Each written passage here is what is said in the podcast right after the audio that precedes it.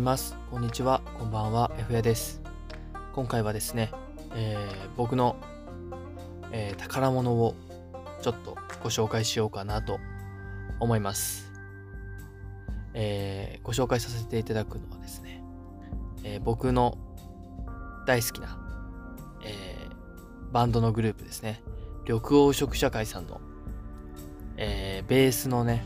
えー、穴見慎吾くんのサインをね、ちょっと紹介させていただこうかなと思います。このね、配信でも何度かお話しさせていただいたことあるんですけれども、僕はね、あのバンド緑黄色社会さんの、まあ、ファンでして、でね、あの CD も買っておりまして、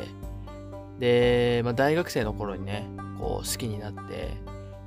で、えーずっとね、こうライブとかも行ってたりしたんですけども、まあ、あのー僕とね、えー同い年なんですよ。えーベースの穴見慎吾くんがね、同い年でして、で、他のメンバーはね、えーと、多分2個上かななんですけども、まあ、同い年っていうことで、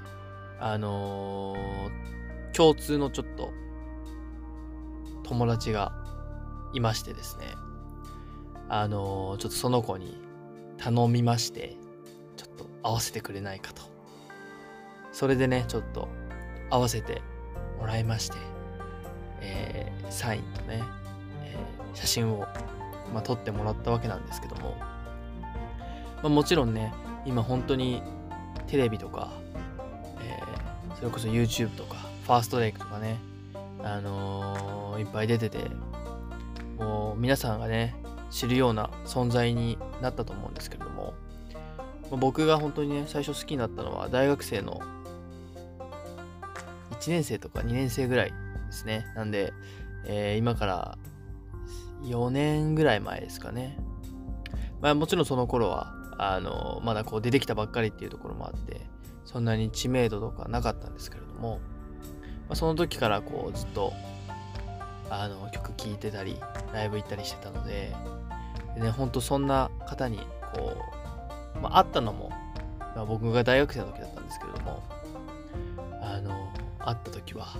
本当に感動しましたね。本当にあの普通の普通のって言ったら失礼かもしれないですけども本当に僕と同じような、あの大学生で本当に気さくな人でね、あのとても優しい人だったのを覚えてます。まあそのね、えーサイン以外にも、